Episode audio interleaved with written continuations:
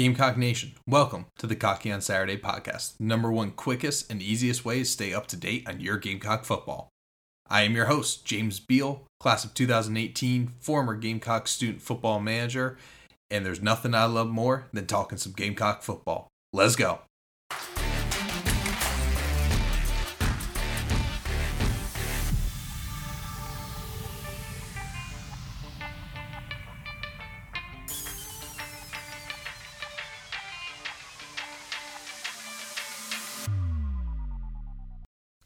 Hey, y'all. Glad to have you here for the inaugural episode of the Cocky on Saturday podcast. Let's get into what this podcast is going to look like.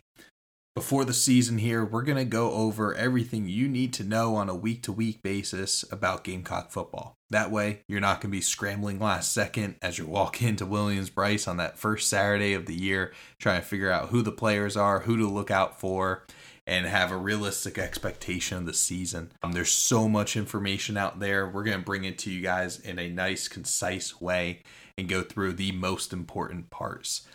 Once the season does start, we're going to be here likely doing two episodes a week. One of them is going to be breaking down the game. What did we see? Let's look ahead to the next game. And then the other episode's going to continue to be this quick type of episode, keeping you updated on anything on the recruiting trail, what we're seeing in practice, maybe some injury reports, and just keeping you up to date so you can impress your friends at the tailgate. Now, in this first episode, I want to give you guys a little bit of background on myself like I said in the intro, I was class of 2018, started in 2014, was able to get it done in a clean four years. During my first two years on campus, I was actually student manager for the Gamecock football team underneath Steve Spurrier's regime. Right there at the end, um, overlapped a little bit with Will Muschamp, and then um, they brought in a new staff, and you know I moved on in my life. But that was a great experience. It really it that's what got me into Gamecock football. I am not from South Carolina. I grew up in New Jersey. I know some may scoff at that. Growing up in New Jersey, you don't really have college football. It's just pro teams. If you're looking for college, you have Rutgers. You know, take that for what you will. But hey, you get down here to the SEC, you go to Williams Brice, you're with your 84,000 best friends in the world. Man, that bug hits you. And ever since, I've been hooked. I love Gamecock football. It's all I ever talk about. I nauseate my wife with it come the season. So, hey, here we are. Let's talk on this podcast. I'll get it out of my system. Um, and we're going to create a platform moving forward where we'll actually have some interaction with listeners. So, looking forward to that. But really, just want to go ahead, get this rolling, get you guys the information you need as we close in on the season here, and kind of show you guys what this podcast is going to look like. In today's podcast, we'll actually be covering three different topics. Number one, we're going to take a look at recruiting, what's going on with the recruiting trail. You guys have all seen the recent recruits. What do those mean? When are they going to get here in Columbia on campus? Bring that to you. Number two, taking a look at the current roster. You know, we got a lot of guys already in Columbia. Those are going to be the big impact players for this year. I want to bring you guys as much information as we can on those guys currently on campus. number three, where are we at in terms of camp and the season? And we'll make sure we go through that. Number one, on the recruiting trail, massive recruits over the past week or two here. three I really want to highlight. Number one, and probably the most recent here, was Grayson Pup Howard, four star linebacker out of Jacksonville, Florida. Massive massive commit. Great linebacker, a super athletic, could probably play anywhere on the field on defense, wherever the coaches need him. That's just the type of guy he is. He just wants to get on the field and play. He quoted that eh, the fans, the atmosphere is the reason he chose South Carolina. Always excited to get a guy like that into the building because you know what? On Saturday, they're going to light it up.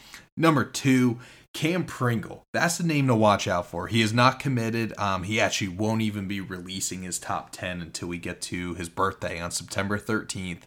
But Cam Pringle, he's the number one offensive tackle, depending what website you take a look at, but number one offensive tackle in the country. He's in the Dorchester area of the state, so he's an in state guy from an area that we've done a great job of recruiting from in the past. And he's definitely been in touch with the Gamecocks He recently said that Beamer's the coach he most frequently speaks to, and that all signs are pointing towards a great result there. We'll see. You know, a long process to go in his recruiting process, but we certainly have a great shot in him. Again, keep out, keep an eye out for the name Cam Pringle. And finally, we got a quarterback commit uh, about two weeks ago, Dante Reno. Uh, that's a Satterfield and Pete Lembo recruit right there. They've been on this guy early on, I think almost three years now out of Massachusetts, which isn't really an area you normally see us picking up recruits from. So that was a great relationship they were able to build. I know a lot of people have issues with Satterfield and you know results from last year, but I'll tell you what, that guy knows how to recruit. Went up to the Northeast and got a four-star quarterback in Dante Reno. So another great pickup there for the Gamecocks. And those are the three main guys I want to highlight this week. We'll come back next week and take a look at another three. Moving on, not sure if you guys saw, but they just released the rankings by position for college football players across the country. National rankings, not just SEC. And I mean, we had three guys in the top 10 of their position. Cam Smith. I mean, come on. I I know we all think back to his freshman year when he was getting burned against Tennessee, and man, it was not pretty but the strides he has taken throughout his career in Columbia is just amazing to watch. He's actually ranked the number one corner in the country going into the 2022 season. Another name to be watching out for, and these guys were all on our roster already, is Jaheim Bell. We've all seen the talent, we've all seen the athleticism at the tight end position. We, we've all had those moments watching games where like, man, just get him the ball. Well, you know what? Eh, the rankings recognize that, and he's the number three tight end going into the season. And of course, Spencer Rattler, obviously, first year on campus, he's a top 10 quarterback in the country, according to these rankings as well. It, eh, what I'll say, I know there's a lot of cynics out there, you know, people that are just so used to this losing culture. I, a lot of people are making that turn, thank God to Beamer, thanks to the Duke's Mayo uh, bowl game result from last year. But I know there's still people out there that question where we're going to be at this year. I mean, if you really think that we are less than an eight win team, you need to check yourself. That may shock some people, but we're an eight plus win team this year. We have seven starters on the offensive side coming back, nine starters on the defensive side. On top of that, we ended up adding a top five transfer class to our existing roster. And it's not just Spencer we all know how great he is and how great people portray him, and we know the knock against him too. But he wasn't the only person with that transfer portal. Stogner came over, uh, Christian Beal Smith from Wake Forest, along with many, many others, a lot of which are expected to perform for starting jobs this year. Guys, we have all this experienced talent coming back. We added new talent to the pool. Camp's going to be amazing the position battles that we're going to see, the camaraderie between everybody building up towards the season, it, it's just nothing we've seen in the recent past. I mean, I, I don't think any of us are used to this, but there should be a lot of excitement around this program going into the year. I know I'm pumped. You should be pumped. If you're not already, keep listening. I'm just going to continue to give you reasons why to have great expectations this year. Obviously, we don't want those expectations to be too high, but realistically speaking, we are an 8 plus win team this year. Hey, a couple things go our way. Maybe we're at 10. I'm not going to speak too soon. Before the season, we'll drop our official predictions. And then finally, just want to eh, loop you guys in on where we're at as far as when the season comes up. We all know the first game is a night game, September 3rd against Georgia State. Should start off the season strong there. If we falter in that game, forget what I was just talking about. But you know what? That's going to be a great jumping off point for this squad. Uh, 7.30 o'clock at Williams-Brice. That place is going to be rocking. I'm going to be there. You better be there.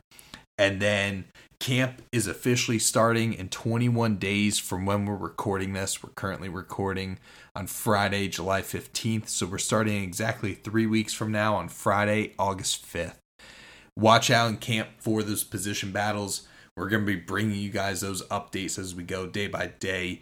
You know, in the SEC, we're not going to get official depth charts, probably even until that first Saturday game. But you know what? Beamer's been great. He loves giving the media information, so we'll find out a lot more throughout camp than we ever have in the past, and that was a great thing with Beamer in camp last year. I know one position battle I'll be keeping a sharp eye at is the running back and then also the wide receiver room. Obviously, those are some of the most fun positions to watch in football. But man, both those rooms are loaded with talent, experienced guys, transfer portal guys, and we just don't really know how it's going to shape out. We know Josh Vann is going to be there at wide receiver, but who's behind him? I mean, Jalen Brooks just decided he's coming back. Xavier Legette was impressing everybody at spring practice. And those would seem to be the top three right now, but there's a lot of transfers in, a lot of new recruits that came through the door. We'll break that battle down more in detail as we get closer to camp. And then also the running back room. Marshawn Lloyd's back, Christian Beal Smith's there. I mean, that's going to be an incredible room to watch. I expect it to be running back by committee, but camp is going to push all those guys to their next level, and it's only going to make them better. And then finally, one massive piece of news ESPNU has just announced essentially a hard knocks version of Gamecock football. It's going to be called Welcome Home. They are following the team from camp all the way up to that Georgia State game. We are going to get true behind the scenes looks at the team, how we go about practice every day, how we get prepared, all the facilities, and that's also going to be shown to the world. Obviously, as a Gamecock fan, we are just going to dig that up. But I'm telling you, a lot of people across the country are going to start to see our program, how Shane handles himself, how he carries himself. They're going to latch onto this program. Gamecock football is about to be at the pinnacle of what we can be on a national level without necessarily getting into that college football playoff. Hey, if we get there, we're all pumped about it. But it, again, let's set our expectations realistically. Again, we are expecting a great year, college football playoff handful of years down the road. Maybe sooner. We'll see. Shane's definitely trending in the right direction. I'll tell you one thing everybody on this team seems to be so bought in right now. That just means so much. It's been a while since we've seen that.